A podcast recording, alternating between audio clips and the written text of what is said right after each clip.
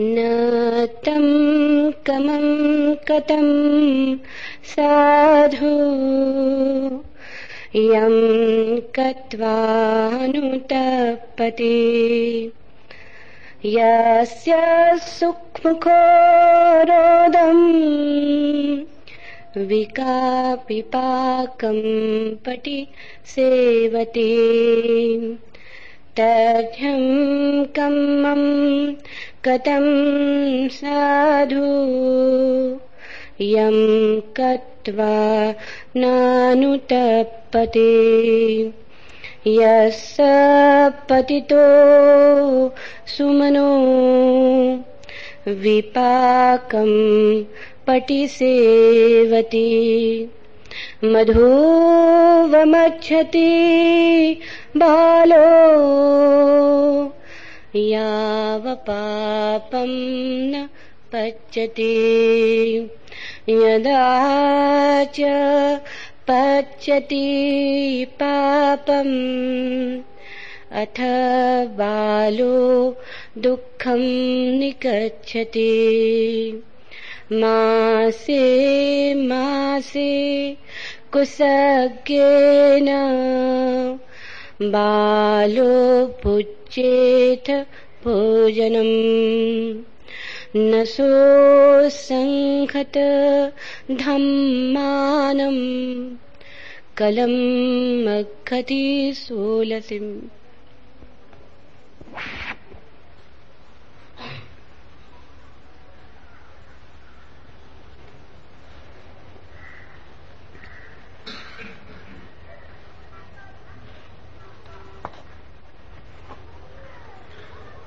सूत्र के पूर्व। एक बहुत बुनियादी बात समझ लेनी ज़रूरी है। मनुष्य के जीवन को हम दो खंडों में बांट सकते हैं।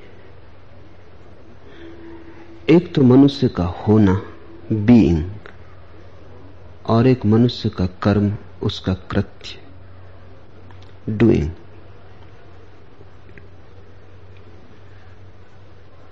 कृत्य तो ऊपर ऊपर है, परिधि पर है। जो हम करते हैं, वो हमारा सर्वस्व नहीं है, वो हमारा पूरा होना नहीं कृत्य तो ऐसे है जैसे सागर की सतह पर लहरें।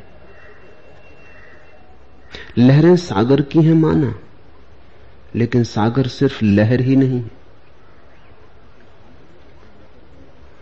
लहरें सागर की हैं, ये भी पूरी बात नहीं। लहरें सागर और हवाओं के बीच के संघर्ष से पैदा होती। हवा की भी है उतनी ही, जितनी सागर की है। मनुष्य का कर्म दूसरे मनुष्यों के साथ पैदा होता है, हवाओं और सागर के घर्षण से। लेकिन मनुष्य का होना वहाँ समाप्त नहीं होता। वहाँ तो शुरू भी नहीं होता, बस परिधि है। तुम्हारे घर के चारों तरफ़ तुमने जो सीमा पर दीवाल खड़ी रखी है, वही कर्म है। तुम्हारा अंतग्रह, तुम्हारी अंतरात्मा, वहाँ तो कर्म की कोई भी पहुँच नहीं। वहाँ तो कोई तभी पहुँचता है जब अकर्म को उपलब्ध हो जाए। वहाँ तो कोई तभी पहुँचता है जब ये जान ले। कि मैं करता नहीं, दृष्टा हूँ। लेकिन वहाँ तक पहुँचने के लिए कर्म के जगत से तुम्हें यात्रा करनी होगी। खड़े तो तुम परिधि पर हो, तुम्हें अपने अंतपुर का तो कोई पता नहीं। खड़े तो तुम द्वार पर हो, सीमा पर हो। तुम्हें मंदिर के अंतर्गह का कोई पता नहीं। चलना तो वहाँ से होगा। इसलिए कर्म के जगत में भी थोड़ा सा कुछ करना ज़रूरी है। वही पाप और पुण्य का विचार है। ऐसा कर्म पुण्य है जो तुम्हें कर्म के पार ले जाए। समझने की कोशिश करना। ऐसा कर्म पुण्य है जो तुम्हें बांधे ना, जो परिधि पर अटकाए ना। जो तुम्हें भीतर जाने की सुविधा दे, सीढ़ी बने। और ऐसा कर्म पाप है जो तुम्हें भीतर न जाने दे, द्वार पर अटका ले सीमा पर उलझा ले ऐसा कर्म पुण्य है जिसके द्वारा तुम्हारी आँख भीतर की तरफ़ मुड़ जाए। और ऐसा कर्म पाप है जिससे तुम बाहर की ओर अंधी यात्रा पर निकल जाओ। जो तुम्हें अपने से दूर ले जाए वही पाप, जो तुम्हें अपने पास ले आए वही पुण्य। शास्त्रों ने क्या कहा, इसकी बहुत चिंता मत करना। शास्त्रों से जो पाप और पुण्य का विचार करता है, वो बहुत दूर नहीं जाता। क्योंकि समय बदलता है, परिस्थिति बदलती है।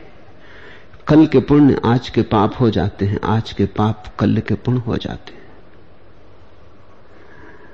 अगर तुम्हारे पास कसौटी है तो तुम्हें कभी अड़चन ना आएगी। बदलती हुई परिस्थितियों में भी तुम एक कसौटी पे सदा कसते रहना, जो तुम्हें भीतर ले जाए, वो पुण्य है। जो तुम्हें बाहर ले जाए, वो पाप है। जो तुम्हें भटकाए जो तुम्हें अपने से दूर ले जाए। जिसके कारण तुम्हारा तुमसे ही फासला बढ़ता जाए। जिसके कारण ऐसी घड़ी आ जाए कि तुम्हें यह पता ही ना रहे कि तुम कौन हो। तुम कहाँ से हो? तुम क्यों हो? कहाँ जाते हो? कुछ भी पता ना रहे।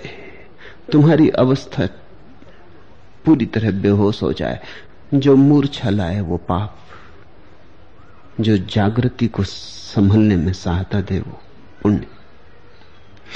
इसलिए बंधी लकीरों पर मत सोचना, क्योंकि बंधी लकीरों से हल नहीं होगा। तुम पुण्य भी कर सकते हो, शास्त्रानुसार। लेकिन अगर वो तुम्हें भीतर नहीं ले जा रहा है तो पाप हो गए। समझो, तुम दान दे सकते हो। ऐसा कोई शास्त्र पृथ्वी पर नहीं है जो कहता हो, दान देना पुण्य नहीं। दान देना पुण्य है?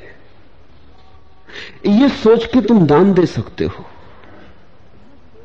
और दान दे के तुम्हारा अहंकार मज़बूत कर सकते हो कि मैं दानी, कि मुझ जैसा दानी कोई भी नहीं। तुम चूक गए। तुमने शास्त्र की बात तो पूरी कर दी, लेकिन तुम जीवन के शास्त्र को न समझ पाए। ये पुण्य भी तुम्हें अपने से दूर ले गया। तुम और अहंकारी बने, तुम और अकड़ के चलने लगे। विनम्रता ना आई, निर्दोष भाव ना आया, तुम और भी चालाक हो गए। तुमने न केवल इस दुनिया का हिसाब संभाल लिया, परलोक का हिसाब भी संभाल लिया। तुमने न केवल यहाँ मकान बना लिए, तुमने परलोक में भी मकान बना लिए। तुमने संसार को ही नहीं संभाल लिया, तुमने परमात्मा को भी संभाल लिया। तुम अपने से और भी दूर चले गए। ये दान पुण्य न हुआ। क्योंकि ये दान समझ पर आधारित न था, भय पर आधारित भला हो, लोभ पर आधारित भला हो, कि दान करने से परमात्मा प्रसन्न होगा, कि दान करने से पुण्य होगा, कि पुण्यकर्ता को आनंद के द्वार खुलते हैं कि पुण्यकर्ता को नर्क की पीड़ा नहीं झेलनी पड़ती, कि पुण्यकर्ता दुख से बच जाता है। ये पुण्य लोभ और भय पर खड़ा है।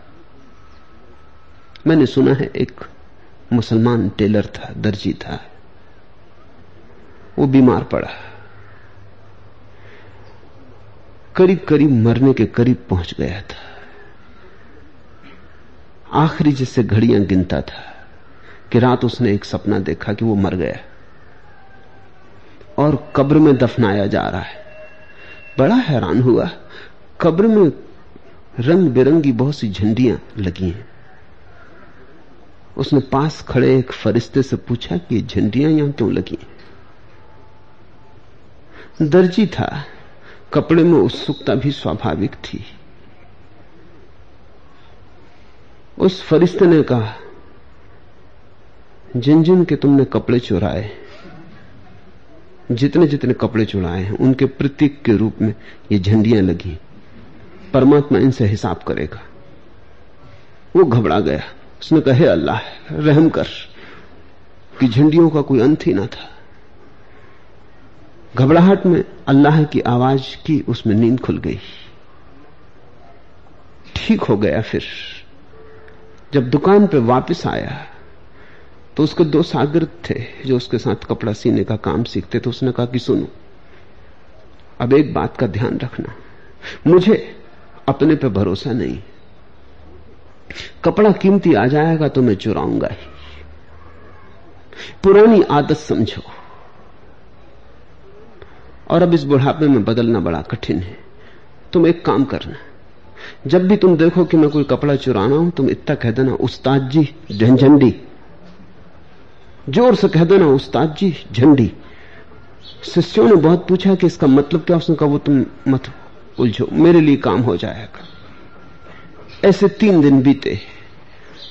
दिन में कई बार शिष्यों को चिल्लाना पड़ता उस्ताद जी झंडी। वो रुक जाता है। चौथे दिन लेकिन मुश्किल हो गई। एक जज महोदय का अचकन बनने आई। बड़ा कीमती कपड़ा था, विलायती था। उस्ताद घबराया कि अब ये चिल्लाती हैं झंडी। तो उसने जरा पीट कर ली शिष्यों की तरफ़ और कपड़ा मारने ही जा रहा था। किसी से चिल्लाया, उस्ताद जी, झंडी। उसने कहा, बंद करो नालाय को इस रंग का कपड़ा वहाँ था ही नहीं।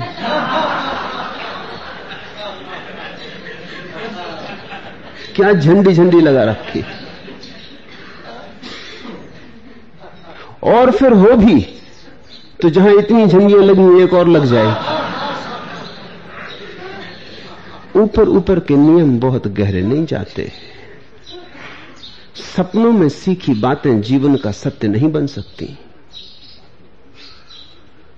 भय के कारण कितनी देर संभल के चलोगे? और लोभ कैसे पुण्य बन सकता है? तो दान अगर लोभ से दिया, पाप हो गया, क्योंकि लोभ बाहर ले जाता है। दान अगर भय से दिया, पाप हो गया, क्योंकि भय बाहर ले जाता है। अभय लाता है भीतर, अलोभ लाता है भीतर। इसलिए बंधी लकीरों का सवाल नहीं है। लकीरों पर तो बहुत लोग चलते, पहुँच नहीं पाते। ज़िंदगी कोई रेलगाड़ी नहीं है कि पटरियों पर दौड़ जाए। बंधी पटरियों पर कोई कभी परमात्मा तक नहीं पहुँचा है। काश इतना आसान होता इसलिए तो तुम्हें इतने लोग दुनिया में दिखाई पड़ते हैं। उनमें से बहुत से लोग सोच समझ के पुण्य करते रहते हैं, फिर भी पुण्य होता नहीं। असली सवाल कृत्य का नहीं है। असली सवाल तो कृत्य तुम्हें पास लाता है या नहीं?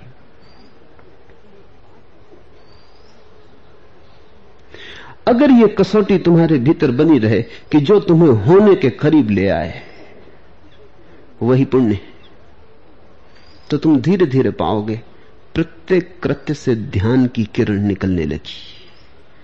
और तुम्हारे पास एक कसौटी जिससे तुम तौल लोगे, क्या करना है और क्या नहीं करना है।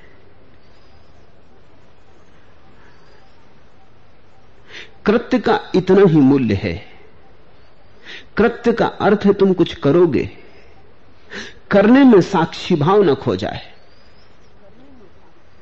अगर साक्षी भाव खो गया तो कर्म बंधन बन जाता है। अगर साक्षी भाव बना रहा तो कर्म तुम्हें बांधता नहीं, साधारण सा कृत्य रह जाता है। उसका कोई बल नहीं रह जाता। क्योंकि कृत्य को बल तो तुम देते हो अपने तादात्म से। जब तुम किसी कृत्य से जुड़ के कर्ता हो जाते हो, तभी बल मिलता है कृत्य को। उसी बल से तुम बांधे जाते हो।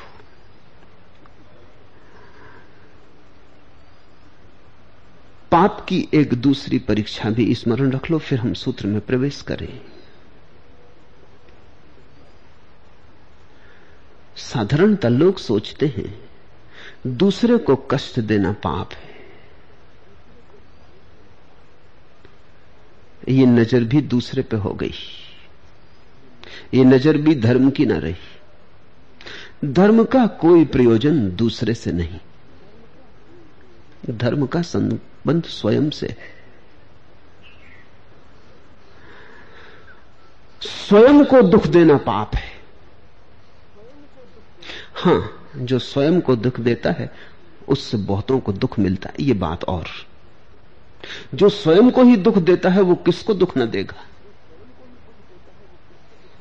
जो स्वयं दुर्गंध से भरा है, उसके पास जो भी आएँगे, उनको दुर्गंध झेलनी पड़ेगी। लेकिन वो बात गौण है।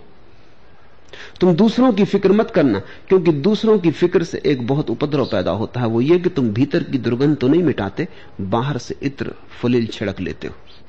तो दूसरे को दुर्गंध नहीं मिलती। लेकिन तुम तो दुर्गंध में ही जियोगे। अंतरात्मा तक इत्र को ले जाने की कोई सुविधा नहीं। वहाँ तो जब भीतर की सुवास पैदा होगी, तभी सुवास होगी। वहाँ धोखा नहीं चलेगा। वहाँ बाज़ार से खरीदी गई सुगंधियाँ काम ना आएँगी। इसलिए दूसरी बात ख्याल रख लो कि पाप का कोई सीधा संबंध दूसरे से नहीं है, न पुण्य का कोई सीधा संबंध दूसरे से है। पुण्य का अर्थ है तुम्हारे आनंद की अहोभाव की दशा।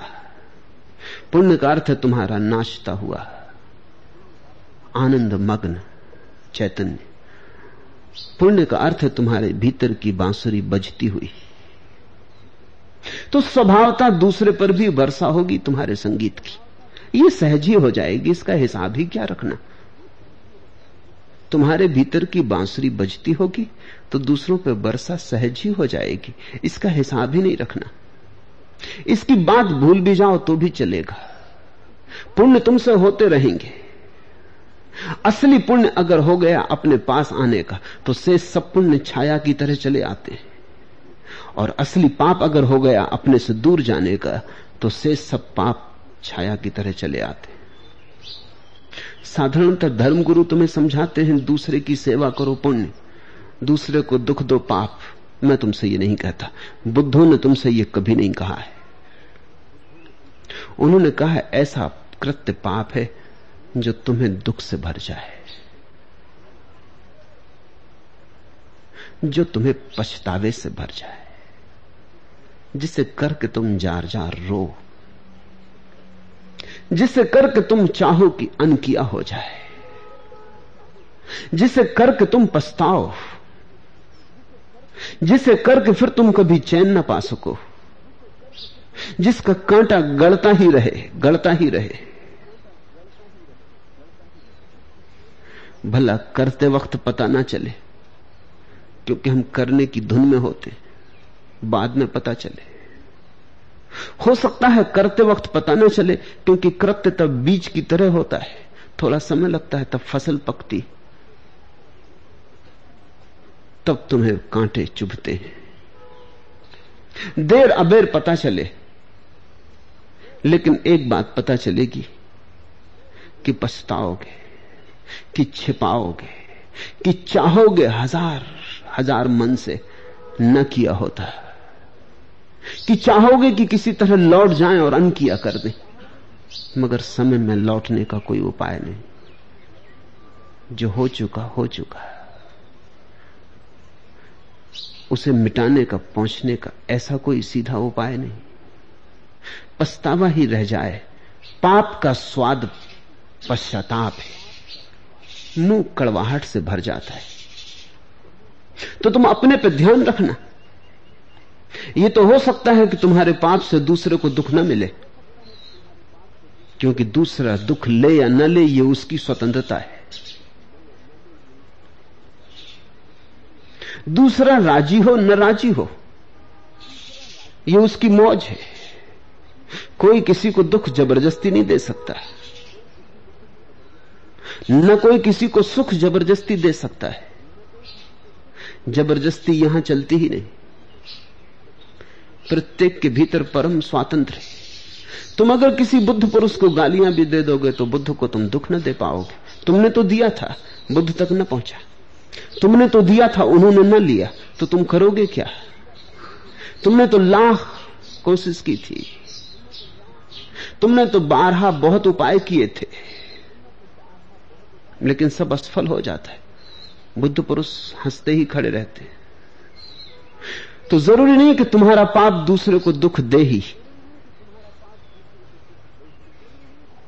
साधारणता देता है, क्योंकि दूसरे दुख पाने को तैयार है। इसे ठीक से समझ लेना, साधारणता देता ही है। लेकिन देने के कारण तुम नहीं हो, दूसरे लेने को तैयार है। तुम न देते तो वो किसी और से ले लेते। हज़ार दुकानें हैं, तुम्हारी ही दुकान नहीं। कहीं और से खरीद लेते। तुम्हारी गाली न मिली होती तो किसी और से गाली ले लेते। अगर कोई देने वाला ना होता तो खुद को दे लेते। मगर दुख तो वो पाते। दुख पाने की उनकी तैयारी थी। दुख पाने की उनकी आकांक्षा थी। तुमने तो सिर्फ़ सहारा दिया, तुम तो सिर्फ़ बहाने बने, तुम तो सिर्फ़ खूंटी बने। कोट तो उन्हें टांगना ही था। कहीं भी टांग लेते, खूंटी न मिल रही, द्वार दरवाजे पर टांग देते। वो टांग के रहते दूसरे को दुख देना असली बात नहीं है। दूसरे को दुख मिलता है, ये सच। वो उसको अपने कारण मिलता है। इसलिए पाप का कोई सीधा संबंध दूसरे से नहीं है। वहाँ भूल हो गई वहाँ तुम्हारे धर्मगुरु तुम्हें समझाए चले जाते हैं, दूसरे को दुख मत दो। वहाँ भी नज़र दूसरे पर, संसार की भी नज़र दूसरे पर और धर्म की भी नज़र दूसरे पर। तो दूसरे से छुटकारा है या नहीं? नहीं, धर्म का कुछ लेना देना नहीं दूसरे से। धर्म की नज़र अपने पर। अपने को दुख मत देना, मैं तुमसे कहता हूँ, और तुम पुण्यात्मा हो। अपने को दुख मत देना। इस भांति जीना कि बीत के पछतावे का कारण न रह जाए, लौट के देखने की ज़रूरत भी ना हो। इस भांति जीना कि कभी मन में ऐसा ख्याल भी ना उठे कि कुछ अन किया करना है। तो तुम्हारा जीवन पुण्य का जीवन है। अगर तुम्हें लौट लौट के पछतावा हो, अगर पीछे लौट के देखने में डर लगने लगे, अपने ही अतीत से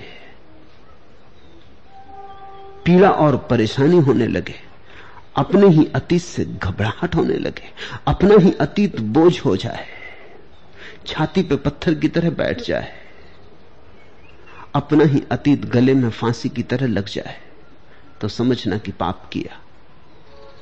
अतीत के लिए कुछ भी नहीं किया जा सकता, करने की कोई ज़रूरत नहीं है। जाग के वर्तमान को बदल लेना।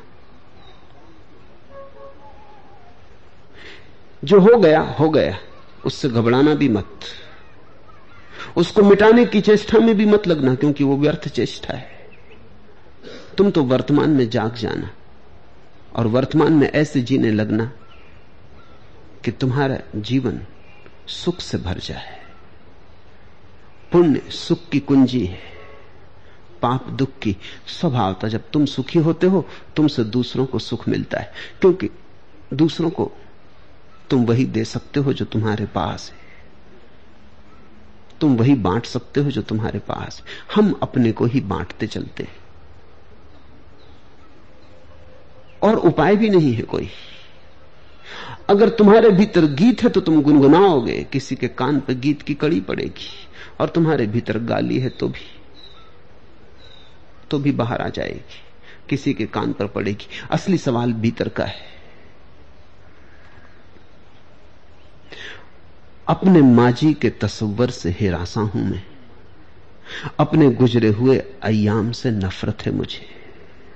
अपनी बेकार तमन्नाओं पर शर्मिंदा हूँ।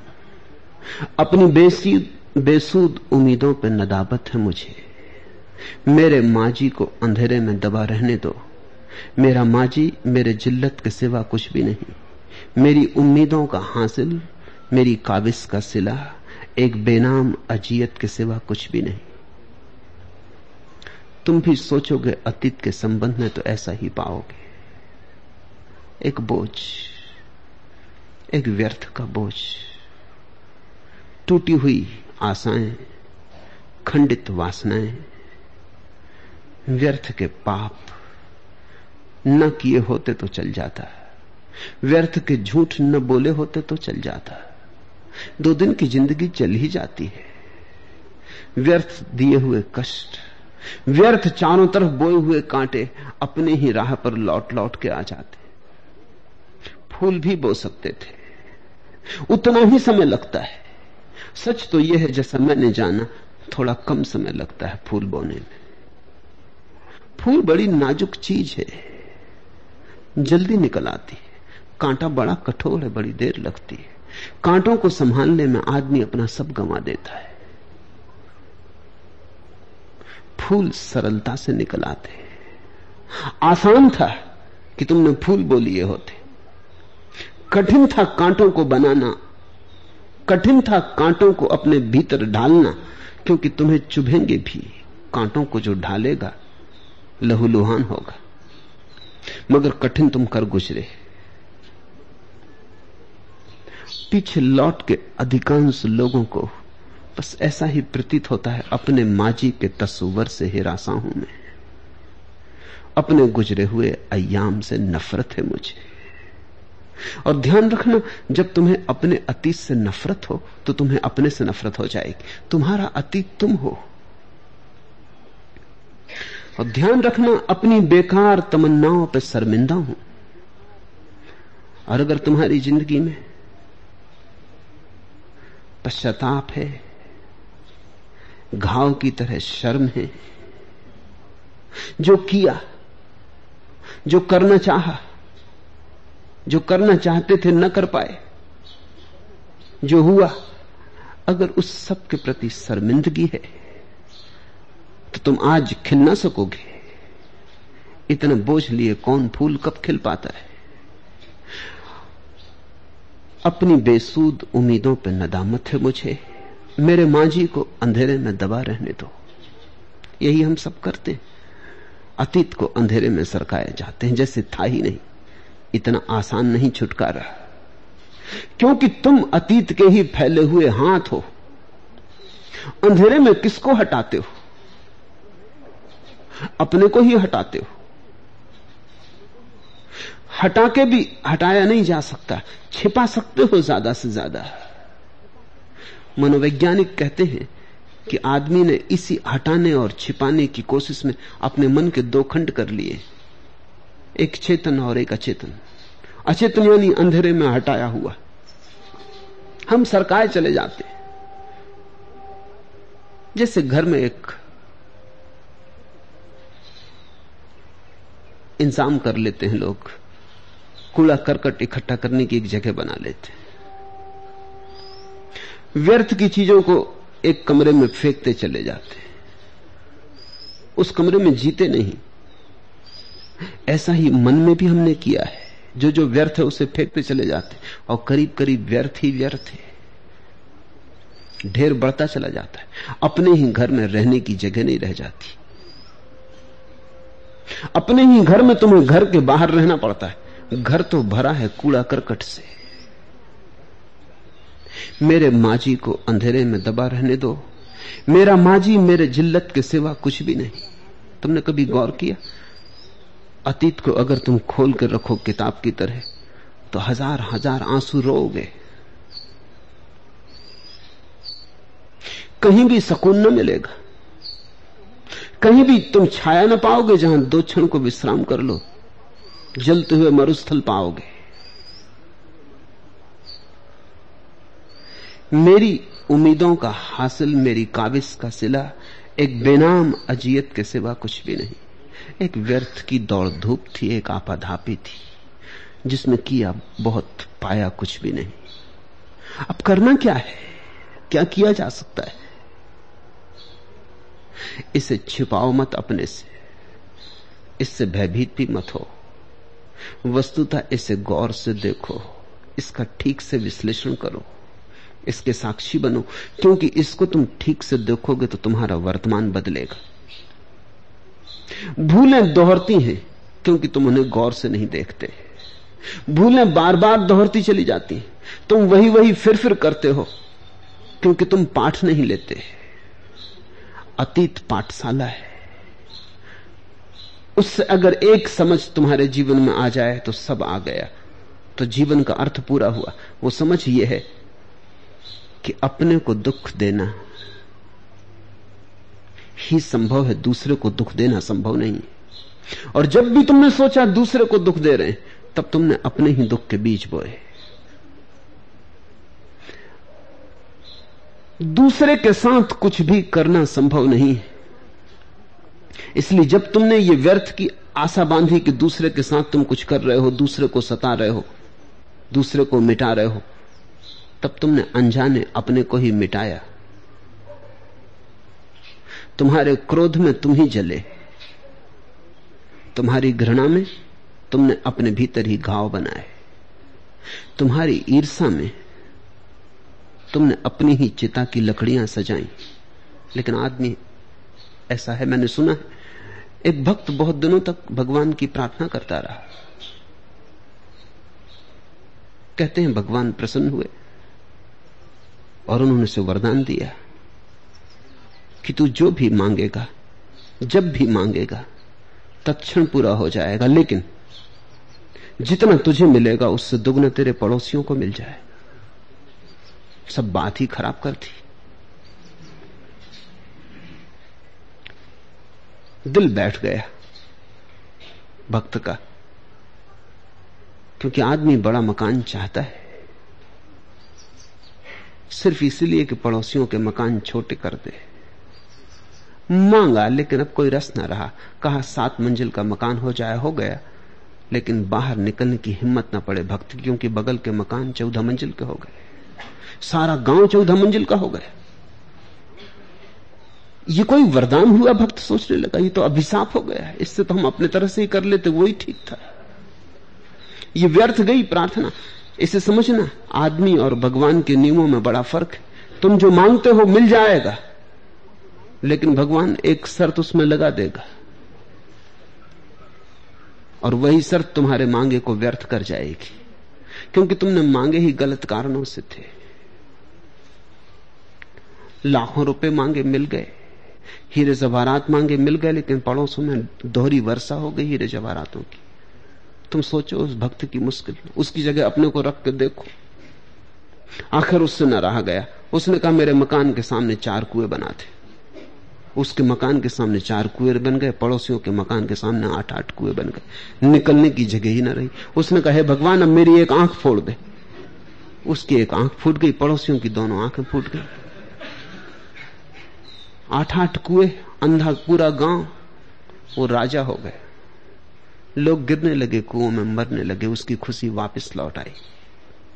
लेकिन ध्यान रखना, जब दूसरे की दो आँखें फोड़नी हो तो पहले अपनी एक तो कम से कम फोड़ ही लेनी पड़ती। और यह कहानी में कहीं भूल हो गई है, क्योंकि मेरे जाने मामला ठीक उल्टा है, पड़ोसी की एक फोड़नी हो तो अपनी दो फूट जाती।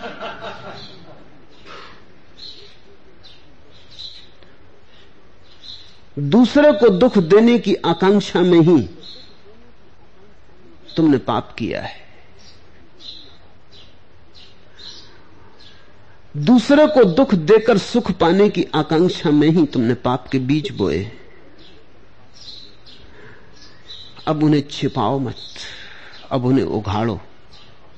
अब उन्हें खुली आँख के सामने रखो, उनके साक्षी बनो। अपनी पूरी ज़िंदगी को शास्त्र समझो। उसमें ही सारा सार छिपा है। और अगर तुमने अपनी भूलें ठीक से देख ली तो तुम्हें कहीं और सीखने जाना ना पड़ेगा। तुम्हारा गुरु तुम्हारे जीवन में छिपा है। वहीं से तुम्हें बोध की किरण मिलेगी। वहीं से तुम्हारे जीवन में क्रांति शुरू हो जाएगी। अब ध्यान रखना कि भूल दूसरी मत कर लेना। अब तक दूसरों को दुख देने की भूल की थी। अब कहीं यह मत कर लेना दूसरी भूल कि अब तक दूसरों को दुख दिए, अब दूसरों को सुख दूँगा। यही भूल धार्मिक लोग कर रहे हैं। मेरी शिक्षा बिल्कुल भिन्न है। मैं कहता हूँ, तुमने पहले भी भूल की थी दूसरों को दुख देने की। वो दुख देने की भूल न थी, दूसरों को देने की थी। अब भी तुम वही भूल दोहरा रहे हो। अब तुम दूसरों को सुख देना चाहते हो।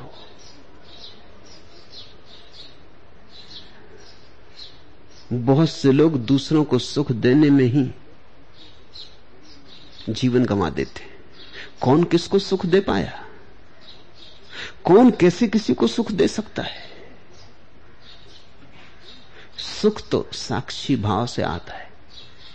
तुम दूसरे को कैसे साक्षी बना सकते हो? तुम साक्षी बन सकते हो, दूसरा भी बन सकता है, लेकिन कोई किसी को साक्षी कैसे बना सकता है? तो दूसरे से छुटकारा पुण्य अब हम बुद्ध के सूत्र को समझें वह काम शुभ नहीं, जिसे करके पीछे मनुष्य को पछताना पड़े और जिसके फल को आँसू बहाते और बिलाप करते हुए भोगना पड़े। वह काम शुभ नहीं, कसौटी जिसको करके पीछे पछताना पड़े। तो जिन जिन कर्मों को करके तुम पीछे पछताए हो, कृपा करो, आगे अब उन्हें मत करो। यद्यपि तकलीफ़ यही है कि पाप का पता पीछे से चलता है। जब हो जाता है, तब पता चलता है। पहले से पता नहीं चलता। पहले से पता चलने का कोई कारण भी नहीं। कांटा जब चुभेगा, तभी तो पीड़ा होगी। जब तक चुभे ना, पीड़ा कैसे होगी? हाथ जब आग में डालोगे, तभी तो जलेगा। हाथ डालोगे ही नहीं तो जलेगा कैसे? माना इसलिए थोड़े बहुत पाप करने की संभावना सभी के लिए है। लेकिन उसी आग में बार बार हाथ डालने का कोई कारण समझ में नहीं आता। एक बार समझ में आता है, दो बार समझ में आता है, तीन बार समझ में आता है। एक बार कांटा चुभ जाता है, परिचय न था, पहचान न थी। दूसरी बार चुभ जाता है क्योंकि कांटे का ढंग, रंग अलग था। तीसरी बार चुभ जाता है, लेकिन कितनी बार? रंग ढंग अलग हो। कांटा तो कांटा है। लेकिन हम जीवन से सीखते ही नहीं। जीवन में सबसे बड़ी जो चमत्कार दिखाई पड़ता है, वो यही है कि कोई जीवन से सीखता मालूम नहीं होता। इसलिए तो हमें इतने इतने सीखने के लिए प्रयास करने पड़ते। और जब तुम जीवन से ही नहीं सीख पाते तो और कहाँ सीख पाओगे? जीवन से बड़ा गुरु कहाँ पाओगे? जीवन से बड़ा विद्यापीठ कहाँ मिलेगा? अगर वहाँ चूक जाते हो तो तुम कहीं और जाओ, चूकते ही रहोगे। जीवन तुम्हें न सिखा पाया तो और तुम्हें कौन सिखा पाएगा? तुम और किसी की तलाश कर रहे हो, जबकि गुरु तुम्हारे प्रत्येक क्षण में और प्रत्येक पल में मौजूद है। अपने कृत्यों की जरा जाँच करते रहो।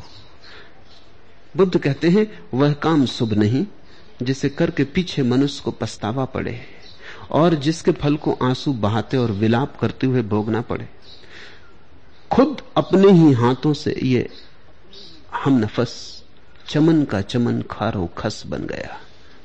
अपने ही हाथों से जहाँ फूल ही फूल हो सकते थे, जहाँ फुलवारी हो सकती थी। वहाँ सिर्फ़ घास पात और कांटे ही कांटे उगते मालूम पड़ते। खुद अपने ही हाथों से, ए हम नफस, चमन का चमन खारो खस बन गया। पर कुछ बिगड़ नहीं गया है। जब जागे, तभी सवेरा। पर जागरण का अर्थ होता है, जो अब तक किया है, उससे कुछ सीख लो। बुद्ध का जो मूल सूत्र है, उसमें एक और खूबी है जो अनुवाद में नहीं। अनुवादों में बहुत बार बहुत कुछ खो जाता है। अनुवादकों को पता भी नहीं होता, क्योंकि अनुवाद शब्द सा किए जाते हैं। लेकिन बुद्ध जैसे व्यक्ति जब कुछ बोलते हैं तो उनके एक एक शब्द का कुछ मूल्य होता है। और जब अनुवादक अनुवाद करते हैं तो भाषा कोष से ज़्यादा उनकी पहुँच नहीं होती। जीवन के कोष तक उनकी पहुँच नहीं होती। बुद्ध का वचन है, साधु, शुभ नहीं। नता कम्मम, कतम साधु। वह काम साधु नहीं। वो जरा उल्टा लगता है हिंदी में, इसलिए शुभ अनुवाद करने वालों ने किया है। वह काम साधु नहीं। जिसे करके पीछे मनुष्य को पछताना पड़े। अब थोड़ा समझने की कोशिश करना जब हम कहते हैं शुभ तो ज़ोर कर्म पर हो जाता है, और जब हम कहते हैं साधु तो ज़ोर होने पर हो जाता है।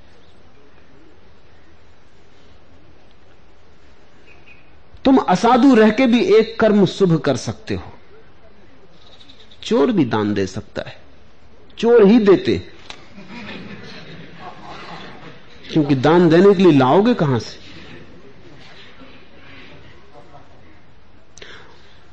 असाधु भी शुभ कृत्य कर सकता है, इसमें कोई अड़चन नहीं। हत्यारा भी मंदिर बना सकता है।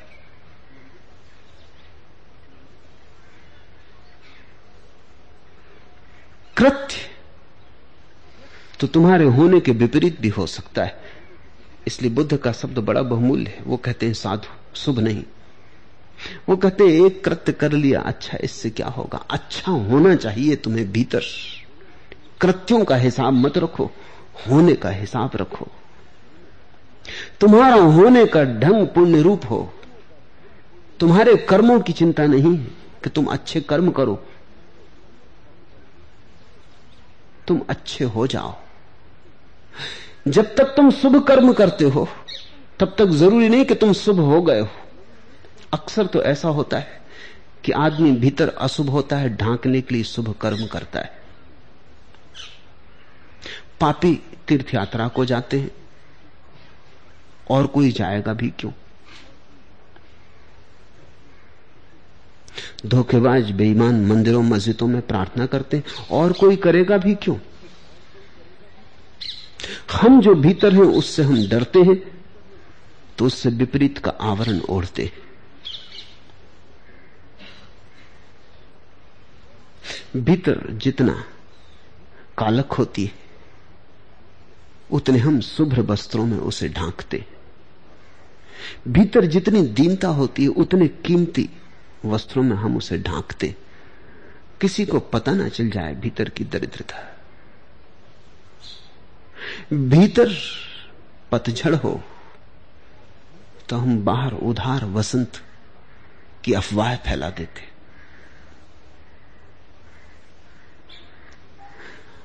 तुम लोगों को गौर से देखना। अक्सर तुम पाओगे वो जो करते हैं, उससे ठीक उल्टे हैं। करना उनकी होशियारी का हिस्सा है। राम राम जपते हैं, क्योंकि काम उन्हें ऐसे करने हैं कि जब तक वे राम राम ना जपें, तब तक पर्दा ना पड़ेगा। पर्दा डालते पर्दे के पीछे सारा खेल चलता है। बुद्ध का शब्द बड़ा महत्वपूर्ण है, वो ये नहीं कहते कि तुम शुभ कर्म करो, वो कहते हैं तुम साधु हो जाओ। कर्म तो अपने से सुधर जाएँगे, तुम साधु हो जाओ। तुम्हारा होना शुभ हो। फिर तुम चिंता मत करो। और ये समझने की बात है कि अगर असाधु शुभ कर्म भी करे तो भी परिणाम अशुभ ही होगा। असाधु अशुभ कर्म कर ही नहीं सकता, लेकिन ऐसा हो सकता है कि तुम्हें अशुभ लगे, लेकिन अशुभ हो नहीं सकता। साधु का अर्थ ही यह है कि उसके कृत्य छिपाने के लिए नहीं, उसके कृत्य ढांकने के लिए नहीं, उसके कृत्य पाखंड नहीं, उसके कृत्य उसके भीतर की समस्वरता से पैदा होते अगर वो मंदिर बनाता है तो गाँव में अफवाह फैला देने के लिए नहीं कि मैं धार्मिक हूँ। वो मंदिर बनाता है, क्योंकि मंदिर बनाने में उसे आनंद आता है। इससे किसी और का लेना देना नहीं। मंदिर बनाता है क्योंकि मंदिर बनाने में ही उसके भीतर एक तृप्ति, एक चैन, एक आनंद का महोत्सव होता है।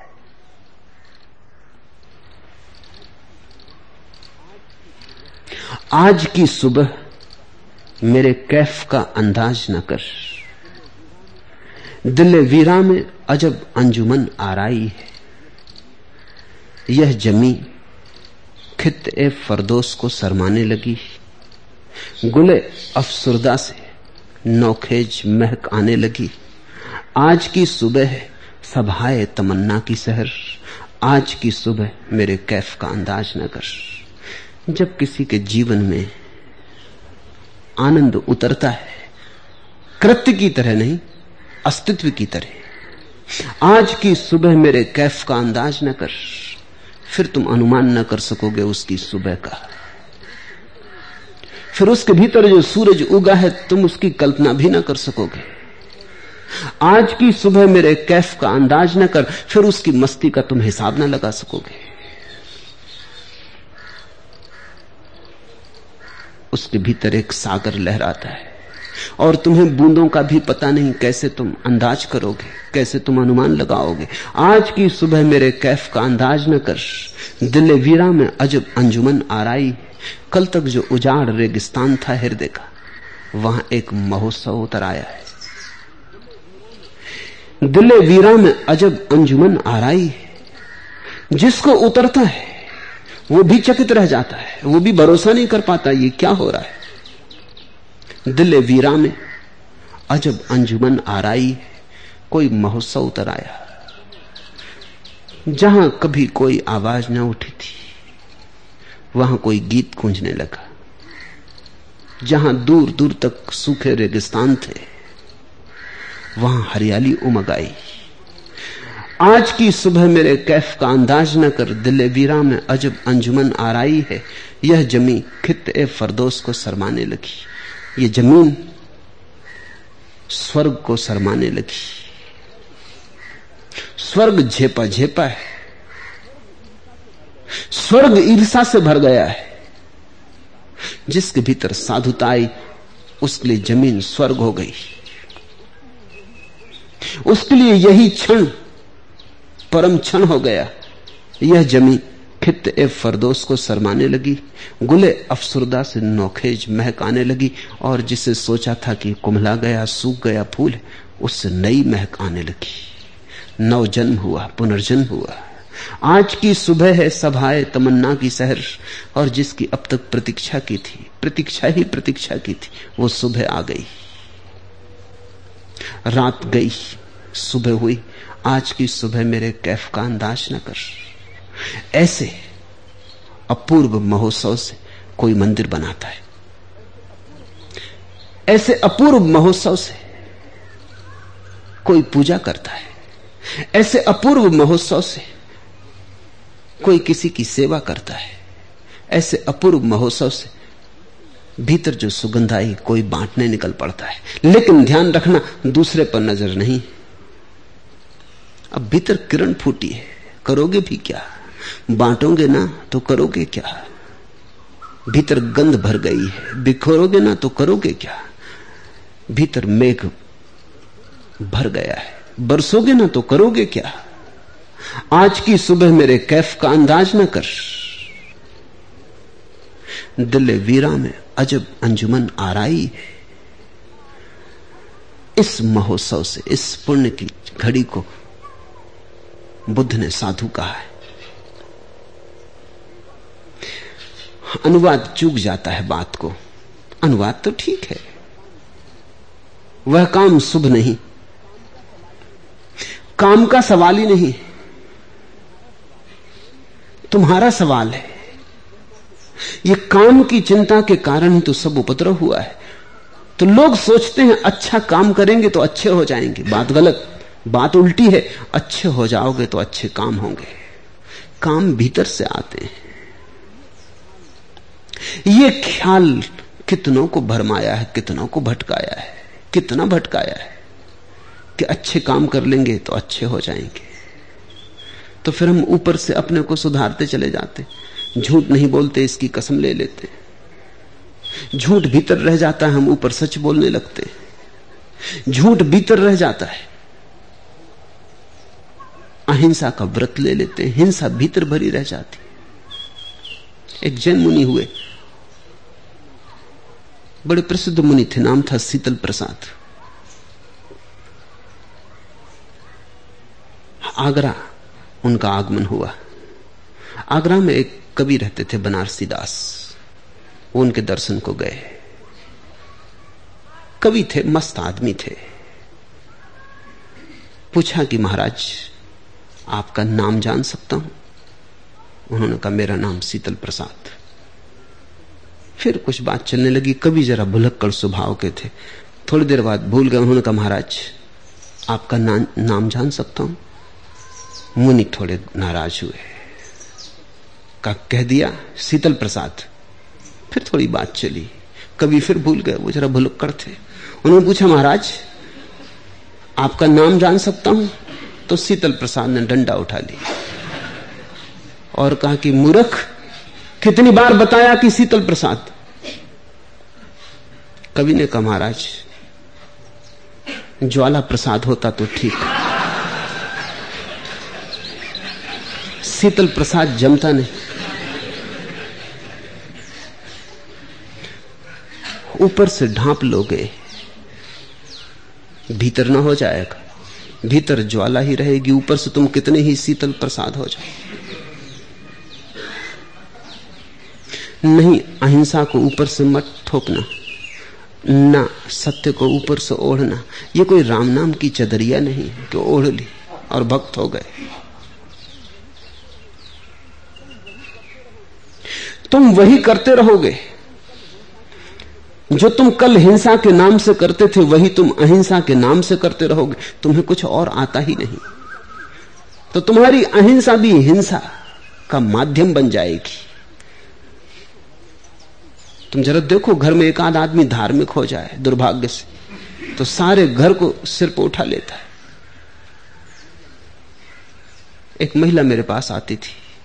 उसने कहा कि मेरे पति को किसी तरह समझाइए, वो धार्मिक हो गए। मैंने कहा, इसमें क्या अड़चन है? कहा, वो दो बजे रात उठ के जप जी। कहा ज़ोर ज़ोर से पाठ करते हैं, सरदार। दो बजे रात और सरदार। और जपजी का पाठ मैंने कहा बात तो अड़चन की हो गई, तुम उनको लेके आना। मैंने उनसे पूछा, वो बड़े प्रसन्न थे। उन्होंने कहा, भोर, सुबह पाठ करता हूँ, जब जी का इसमें क्या खराबी? कहा, दो बजे रात को तुम सुबह कहते हो। अंग्रेज़ी हिसाब से ठीक ही कहते। बारह बजे के बाद सुबह शुरू हो जाती। मैंने कहा, अगर धीरे धीरे पढ़ो तो कुछ हर जाए। उन्होंने कहा, मज़े नहीं आता। पर मैंने कहा, ये बच्चे और पत्नी और पड़ोसी, इनका भी कुछ ख्याल करो। इनको क्या हानि है? ये भी उठ जाए। और इनको सोए सोए भी अगर जब जी का अमृत वचन इनके कान में पड़ जाता तो लाभ ही है। अब ये हिंसा है। ये जपजी का पाठ नहीं। इससे तो ये सुबह उठ के फिल्मी गाना गुनगुनाता तो भी अहिंसा होती। अब जपजी का ये पाठ ना हुआ।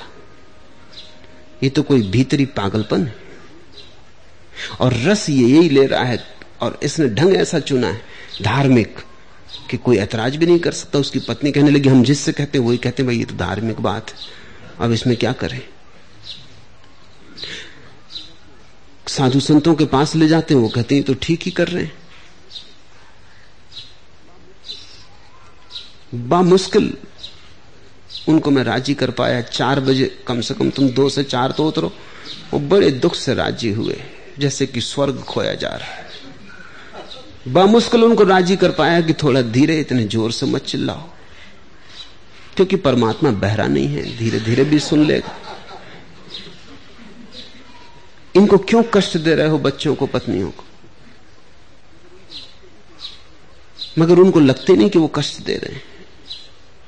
तुम गौर से देखना, जिनको तुम धार्मिक कहते हो, ज़्यादा क्रोधी हो जाते, ज़्यादा अहंकारी हो जाते।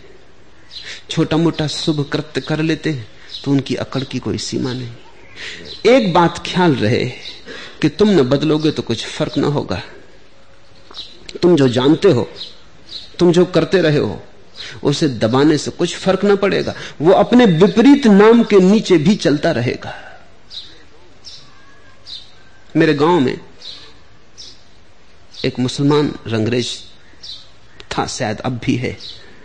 तो पाँच साल पहले जब मैं गया, तब भी वो ज़िंदा था। बहुत बूढ़ा आदमी है, सौ के पार उसकी उम्र हो गई। जब मैं छोटा था, तब भी वो कोई सत्तर साल का था। सामने ही उसकी दुकान थी, खुदा बख्श उसका नाम है। बड़ा प्यारा आदमी, आँखें कमज़ोर। तो मैं उसके सामने अक्सर उसकी दुकान पे बैठा रहता था। कपड़े उसके रंगना, उसका रंगने का काम देखना मुझे रस था। एक बात में बड़ा हैरान होता है कि जब भी कोई स्त्रियाँ आती, स्त्रियों का ही आना जाना था, ओढ़नी, कपड़े, साड़ियाँ रंगवाने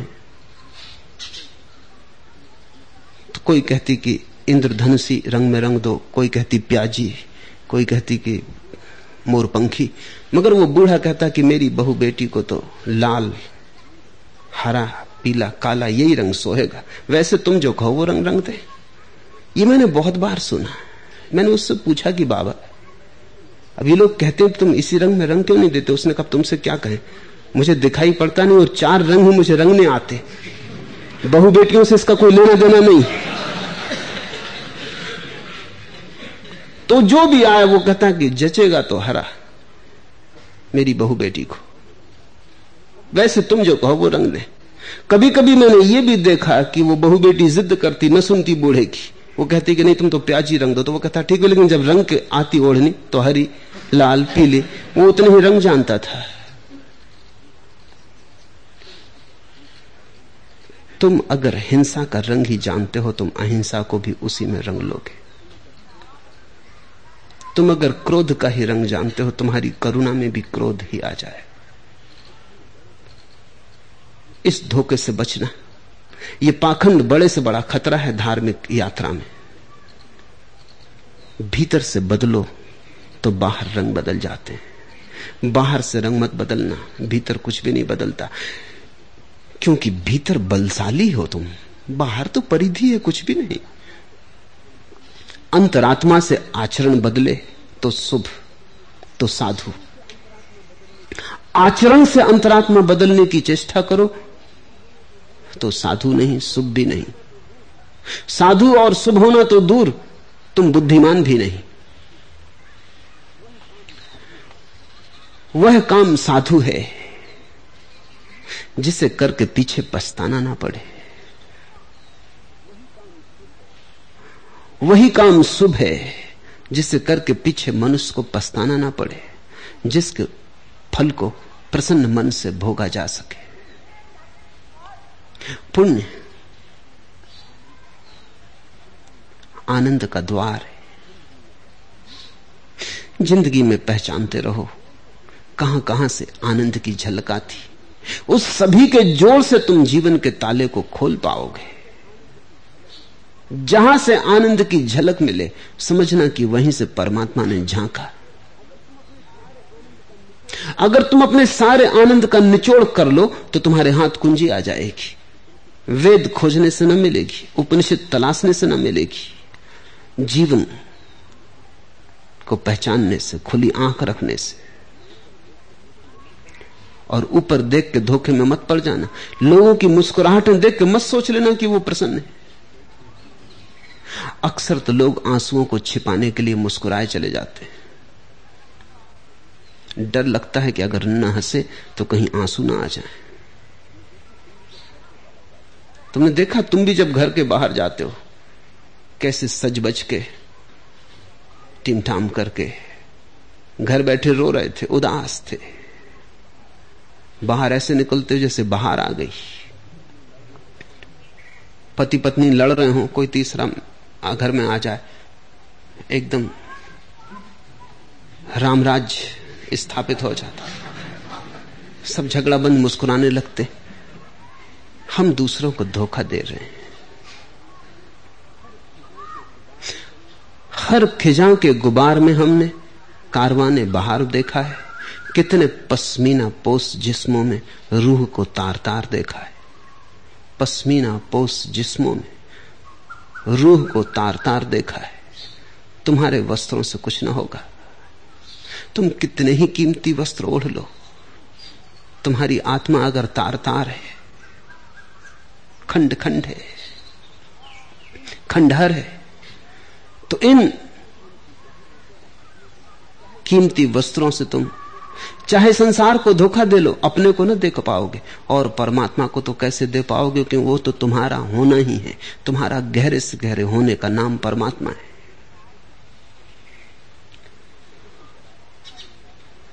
तो इसे जरा जीवन में खोजते रहो। बुद्ध ने जीवन का विज्ञान दिया है। यह कोई मुर्दा सिद्धांत नहीं है कि तुम्हें दे दिए और तुमने मान लिए और पूरे हो गए। यह कोई मुर्दा पाठ नहीं है कि तुमने कंठस्थ कर लिए और तुम तोतों की तरह दोहराने लगे और ज़िंदगी बदल गई। तो जीवंत बातें बुद्ध जो कह रहे हैं, इसलिए तुम मत मान लेना। मैं कहता हूँ, इसलिए मत मान लेना।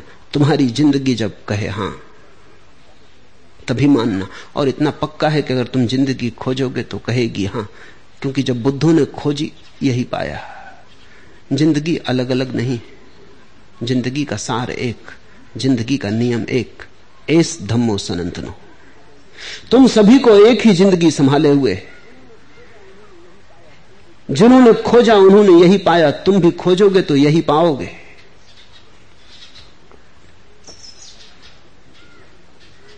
और जिस व्यक्ति को एक बार पुण्य की खबर मिल जाए, जिसको एक बार ये समझ में आ जाए कि मेरे ही हाथ में है, कि मेरी ज़िंदगी चमन हो कि खारो खस हो जाए। फिर फिर उसके जीवन में कभी खिजा नहीं आती, फिर कभी पतझड़ नहीं आता। फिर उसकी ज़िंदगी सदा ही वसंत है। रिंद हूँ, कब दूसरे का आसरा रखता हूँ मैं। आँख में सागर, नज़र में मैगदा रखता हूँ मैं। और फिर तो उसकी आँख में सागर है। नज़र में मधुशाला है। फिर तो उसका जीवन ही मधु से ओतप्रोत है। फिर उसे कहीं और कुछ खोजने की ज़रूरत नहीं। उसके पास ही सब कुछ है। रिंद हूँ कब दूसरे का आसरा रखता हूँ फिर वो किसी के आसरे की बात नहीं रखता।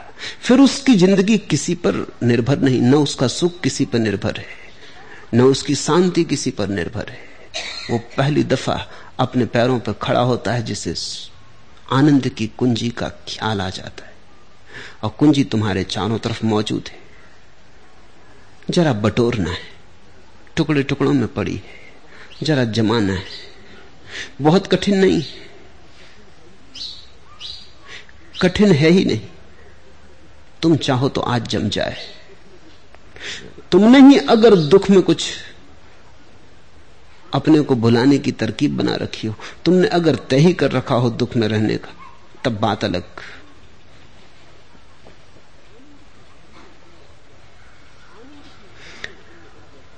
आनंद की घड़ी में तुमने अगर कभी भी क्षण भर को भी ऐसी घड़ी आई हो, क्षण भर को भी ऐसी रोशनी चमकी हो तो तुमने एक बात पाई होगी कि आनंद की घड़ी में तुम नहीं होते, आनंद होता है। दुख की घड़ी में तुम होते हो और दुख होता है। दुख द्वंद है। आनंद निर्द्वंद है। फिर से मुझे कहने दो, दुख की घड़ी में तुम होते हो और दुख होता है। दो होते इसलिए तो आदमी दुख से हटना चाहता है, मुक्त होना चाहता है। दुख घेरता है, दीवाल की तरह। कारागृह बनता है। आनंद की घड़ी में तुम नहीं होते। ऐसा नहीं होता कि तुम होते हो और आनंद होता है। तुम होते ही नहीं, बस आनंद होता है। जहाँ तुम नहीं हो, वहीं आनंद है। जहाँ तुम हो, वहीं दुख है। तो सारे पापों का जोड़ अहंकार है और सारे पुण्यों का जोड़ निरअहकार है। कैफ़े खुदी ने मौज को किस्ती बना दिया। फ़िक्र, खुदा है, अब न गमे ना खुदा मुझे। और जब एक दफ़ा तुम्हें आनंद की झलक मिल गई, और साथ में झलक मिल गई अपने न होने की, जो साथ ही साथ घटती एक ही सिक्के के दो पहलू हैं, इधर आनंद, उधर तुम नहीं। जिसको आनंद में झलक मिल गई अपने न होने की, कैफ़े खुदी ने मौज को किस्ती बना दिया। फिर अलग से किस्तियों की ज़रूरत नहीं होती, लहरें ही नावें बन जाती। फ़िक्र खुदा है अब और न तब फिर ईश्वर की कोई चिंता रह जाती। न गमे, ना खुदा मुझे। न इस बात का कोई दुख होता है कि माझी साथ नहीं। लहर ही जब नाव बन गई, लहर ही जब ले जाने लगी उस पार। जब डूबने को कोई बचा ही नहीं तो मिट ही गए। तो डूबने का डर क्या? माझी की ज़रूरत क्या? तुम परमात्मा के द्वार पर बार बार रोए हो जाकर दुखों के कारण। परमात्मा की तुम्हें ज़रूरत पड़ती है दुखों के कारण। अब ये बड़े मज़े की बात है। दुख के कारण तुम हो, अहंकार, और दुख के कारण ही तुम्हारा परमात्मा है। इधर दुख गया, तुम भी गए, परमात्मा भी गया। इसलिए तो बुद्ध ने परमात्मा की कोई बात नहीं की। चर्चा ही ना उठाई। कैफ़े खुदी ने मौज को किस्ती बना दिया? फिक्रे खुदा है अब, न गमे ना खुदा मुझे। जब तक पाप पक नहीं जाता, तब तक मूड उसे मधु के समान मीठा समझता है। लेकिन जब पाप पक जाता है, तब मूड दुख को प्राप्त होता है। स्वभावता, जब तुम बीज बोते हो तब फलों का स्वाद कैसे आए? बीज में तो स्वाद नहीं। बीज में तो फलों की कोई गंध भी नहीं। नीम के बीज बोते हो, निमोली बोते हो। फिर वृक्ष खड़ा होता है, समय लगता है। फिर कड़वे फल आते हैं। जहर लेके आती है नीम। पत्ती पत्ती में जहर लेके आती। तब तुम घबराते हो। तब तुम चिल्लाते हो, रोते हो। तब तुम ये भूल ही गए होते हो कि बीज तुमने ही बोया था। तब कभी तुम कहते हो, ये भाग ने क्या दिखाया? कभी तुम कहते हो, परमात्मा तू क्यों मुझ पे नाखुश है? कभी तुम कहते हो, ये समाज, ये दुनिया दुख दे रही है। तुम हज़ार तरकीबें करते हो किसी और पर दायित्व फेंक देने की और एक सीधी सी बात नहीं देखते कि तुमने बीज बोया था। अब मैं तुमसे कहता हूँ कि तुम्हें जब भी दुख हो तो तुम खोज करना कि तुमने इसका बीज कब बोया था। एक बात तो पक्की है कि तुमने बोया था। इसमें कोई शक सुबह नहीं। ये तो सुनिश्चित है कि तुम्हारा बोया ही तुम काटते हो।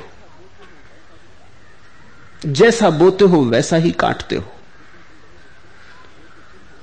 लेकिन तुम बड़े होशियार हो, बोते तुम हो जब काटने का वक्त आता है, तब तुम दूसरों को जिम्मेवार ठहराते हो। जिम्मेवारियों के नाम बदलते जाते अतीत में हज़ारों साल पहले आदमी कहता था, विधि का विधान।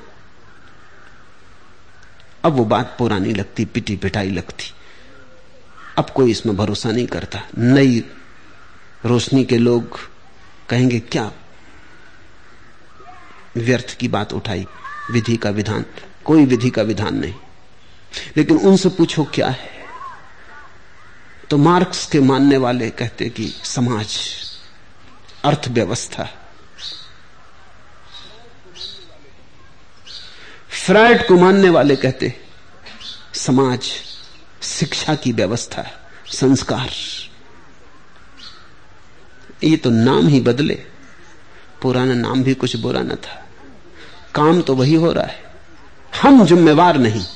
पहले विधि विधान, परमात्मा, भाग्य, किस्मत, अब इतिहास, समाज, अर्थशास्त्र, राजनीति। सिर्फ़ नाम बदले बात तो वही रही कि मैं जिम्मेवार नहीं। एक बात सुनिश्चित रही इन सब में कि मैं जिम्मेवार नहीं। और धार्मिक व्यक्ति का जन्म तभी होता है जब तुम स्वीकार करते हो कि मैं जिम्मेवार हूँ। जिस दिन तुमने स्वीकार किया कि मैं जिम्मेवार हूँ, तुम्हारी क्रांति में इंकलाब आया। अब कोई रोक ना सकेगा। क्योंकि अब तुम खुद मालिक हुए। तुमने स्वीकार कर लिया, मैं जिम्मेवार हूँ। तो इसका अर्थ हुआ कि अब तुम चाहो तो बदल दो। अतीत को तो बदलने का सवाल नहीं, भविष्य बदला जा सकता है। और भविष्य बदल गया तो अतीत भी बदल जाएगा, क्योंकि जो अभी भविष्य है, कल अतीत हो जाएगा। वर्तमान बदला जा सकता है। कम से कम अब तो बीज ना बो, जहर के। जब तक पाप पक नहीं जाता, तब तक मूल उसे मधु के समान मीठा समझता है। समझता है बस। मान्यता है उसकी। और कितनी बार आदमी दोहराता है। चकित होना पड़ता है। जब तुम भी कभी जागोगे तो हैरान होगे। तुमने उन्हीं उन्हीं भूलों को कितना दोहराया। तुम कोई ग्रामाफोन के टूटे रिकॉर्ड की सुई फंस गई और दोहराए चली जा रही एक ही लकीर।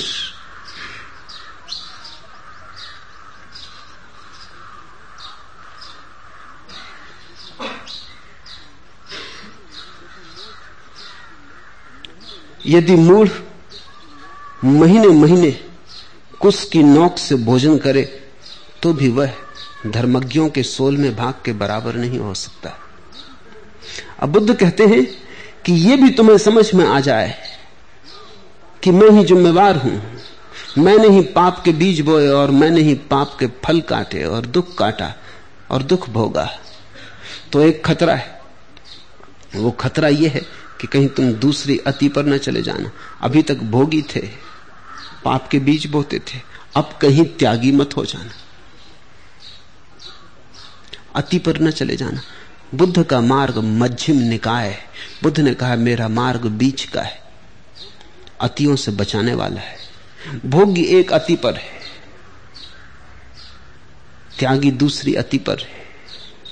बुद्ध उसे ही धर्मज्ञ कहते हैं जो मध्य में खड़ा हुआ, जिसने अतियाँ त्याग दी।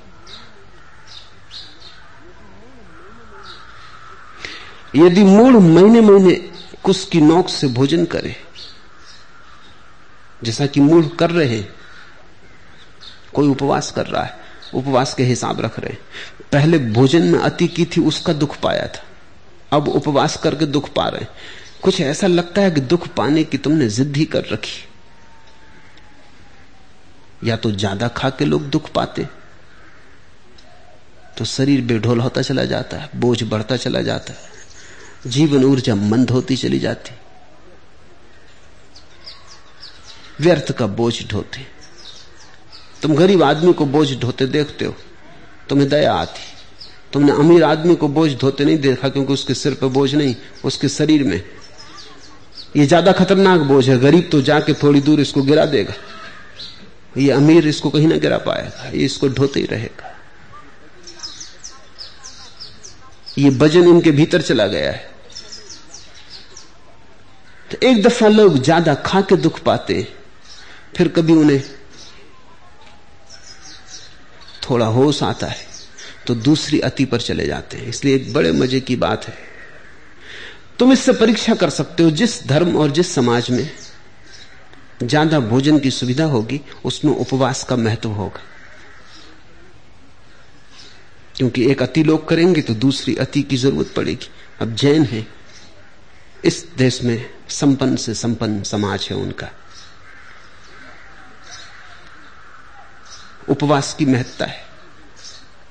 गरीब आदमी का जब धर्म दिन आता है तो उस दिन वो मिष्ठान बनवाता है। अमीर आदमी का जब धर्म दिन आता है तो वो उपवास करता है।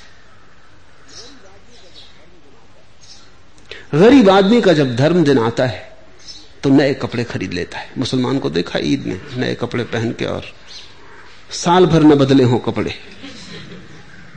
पर ईद के दिन खुशी का दिन है। जैनियों को देखा, उनके जब पर्यूषण आते तो कपड़े लपते उतार के, साधु सन्यासी जैसी चदरिया ओढ़ के चले मंदिर की तरफ़। उपवास करना है। आदमी अतियों में डोलता है। भोग की एक अति है, त्याग की एक अति है। लेकिन तुम्हारी मूलता अगर त्याग से ही मिटती होती, तब तो बड़ा आसान मामला था। उपवास कर लेते और ज्ञानी हो जाते। मूलता का क्या संबंध है उपवास से? मूलता ऐसे नहीं टूटती। तुम अगर मूल हो और त्यागी हो गए तो मूल त्यागी रहोगे, बस इतना ही फ़र्क पड़ेगा। पहले मूल भोगी थे, अब मूल त्यागी हो जाओगे। मूलता छोड़ो, त्याग और भोग का सवाल नहीं। भोगी हो मूल हो तो दो उपाय हैं, या तो भोग को बदल के त्याग कर दो मूल तुम भीतर रहोगे। मैंने बहुत त्यागी देखे, लेकिन बुद्धिमान मुझे नहीं कोई दिखाई पड़ा। ठीक वैसे ही मूल मिले जैसे मूल बाज़ार में बैठे हैं, वैसे ही मूल मंदिर में बैठे वही के वही है। कुछ फ़र्क नहीं हुआ है। एक अति से दूसरी अति पर चले गए असली क्रांति भोग को त्याग में बदलने में नहीं, मूढ़ता को बोध में बदलने में। इसे मैं फिर से तुमसे कह दूँ, अगर तुम भोग में खड़े हो तो दो स्थितियाँ हैं, तुम मूढ़ हो और भोग में खड़े हो। मूढ़ ना होते तो भोग में खड़े ही क्यों होते? अब तुम्हारे लिए दो उपाय हैं, एक बिल्कुल सुगम है कि भोग को छोड़ दो, त्यागी हो जाओ। अब तक स्त्रियों के पीछे भागे थे, अब स्त्रियों से भागने लगो। मगर भागो। इधर नहीं तो उधर, लेकिन भाग दौड़ जारी रखो। अभी तक धन के लिए दीवाने थे, धन इकट्ठा करते, हिसाब लगाते लगाते, ज़िंदगी गई। अब त्याग का हिसाब रखो कि कितने लाख त्याग दिए। भागो, छोड़ो। अभी पकड़ते थे, अब छोड़ो। लेकिन दोनों हालतों में तुम्हारी मूर्ता वहीं के वहीं है। मूढ़ता छोड़ने, पकड़ने से नहीं जाती, मूढ़ता जागने से जाती मूढ़ता भागने से नहीं जाती, जागने से जाती भागो नहीं, जागो। उस जागने को ध्यान कहते, उस जागने को होश कहते, अमूर्छा कहते, अप्रमाद कहते। यदि मूल महीने महीने कुछ की नोक से भोजन करे तो भी वह धर्मज्ञों के सोल में भाग के बराबर नहीं हो सकता बुद्ध तो ये कह रहे हैं कि उसका कुछ फ़ायदा नहीं, कुछ पानी पाता वो। धर्मज्ञ कौन है जिसने भीतर की ज्योति को जगा लिया? जिसने जीवन के नियम को पहचान लिया, जिसने जागने में थोड़ी सी स्थिति संभाल ली, जिसकी लौ अकंप जलने लगी, अब डिलती नहीं, हिलती नहीं, डमाडोल नहीं होती। यूँ समझ में अजमते पीरे मुगा क्या आएगी? पहले जाहिद रूस ना से सीसियो सागर बने। फोड़ लेना सर का, समझा जाएगा, जोफे जुनू, बात तो जब है। हर दीवारे ज़िंदा दर बने। तुम जेल खाने में बंद हो। अब ये कोई तरकीब ना हुई कि तुम दिल अपने सिर को दीवार से टकरा के फोड़ लो। ये कोई जेल से बाहर निकलने का रास्ता ना हुआ। फोड़ लेना सर का समझा जाएगा, जोफे जुनू। ये तो पागलपन की कमज़ोरी समझी जाएगी। बात तो जब है हर दीवार ज़िंदा, दर बने। बात तो तब है जब दीवाल को दरवाज़ा बनाना तुम सीख जाओ। सिर फोड़ लेने से क्या होगा? पहले भोगी की तरह पड़े रहे। अब त्यागी की तरह सिर फोड़ रहे हो। सिर फोड़ने से कहीं दीवारें टूटी हैं, सिर ही फूट जाएगा। दरवाज़ा खोलना है, बोध चाहिए, समझ चाहिए, होश चाहिए। दीवाल को दरवाज़ा बनाना है। और ध्यान रखना जहाँ दीवाल है, वहीं दरवाज़ा है। जहाँ जहाँ तुमने दुख पाया है, वहीं वहीं सुख पाया जा सकता था। जहाँ जहाँ तुमने दुख के बीज बोए, वहीं वहीं फूलों के बीज, सुख के बीज भी बोए जा सकते थे। अभी भी कुछ बिगड़ नहीं गया है। लेकिन होश चाहिए। बुद्ध का सारा ज़ोर होश पर है। गरूरे खुल्द जाहिद, तर्क दुनिया के भरोसे पर, संभल ए बेखबर, क्यों खानुमा बर्बाद होता है?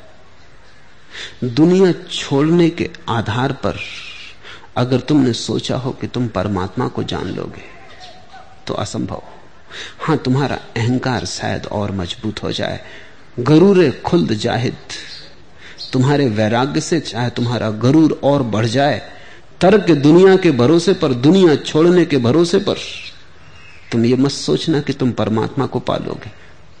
परमात्मा यहीं छिपा है, उसे खोजना है। मज़ा तो तब है जब दीवार दर बने।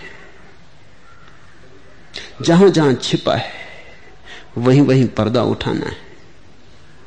तुम में भी छिपा है। अगर तुम आँख बंद करो और विचारों का पर्दा उठा लो तो वहीं ज़ाहिर हो जाए।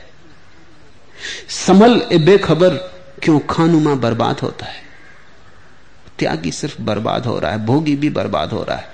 भोगी के और ढंग है बर्बाद होने के, त्यागी के और ढंग है, लेकिन दोनों बर्बाद होते हैं क्योंकि दोनों मूढ़ता पर ही खड़े मेरे पास ऐसे सन्यासी आ जाते हैं कभी, चालीस साल से त्यागी हैं घर द्वार छोड़ दिया। उन्हें देख के दया भी आती, हँसी भी आती। चालीस साल से दर दर की ठोकरें खा रहे हैं, दीवालों से सिर टकरा रहे हैं। अब मरने के करीब आ गए अब वो मेरे पास आते हैं, वो कहते हैं कि, ध्यान कैसे करें? चालीस साल तुम क्या कर रहे थे? वो कहते हैं, त्याग किया। और ध्यान चालीस साल के त्याग करने से भी उपलब्ध ना होगा चालीस जन्मों में भी उपलब्ध ना होगा। और ध्यान उपलब्ध हो जाए तो त्याग ऐसे ही उपलब्ध हो जाता है, जैसे आदमी के पीछे उसकी छाया चली आती। और तब त्याग में एक संयम होता, अति नहीं होती। तब त्याग में एक सौंदर्य होता है, तब त्याग में एक प्रफुल्लता होती। तब त्याग तुम्हें कुमलाता नहीं, खिलाता है। आज की सुबह मेरे कैफ का अंदाज न कर दिल वीरा में अजब अंजुमन आराई है। यह जमी खित ए फरदोस को शरमाने लगी। गुले अफसुरदा से नोखेज महक आने लगी। आज की सुबह है, सभाए तमन्ना की शहर आज की सुबह, मेरे कैफ का अंदाज न कर। आज इतना ही।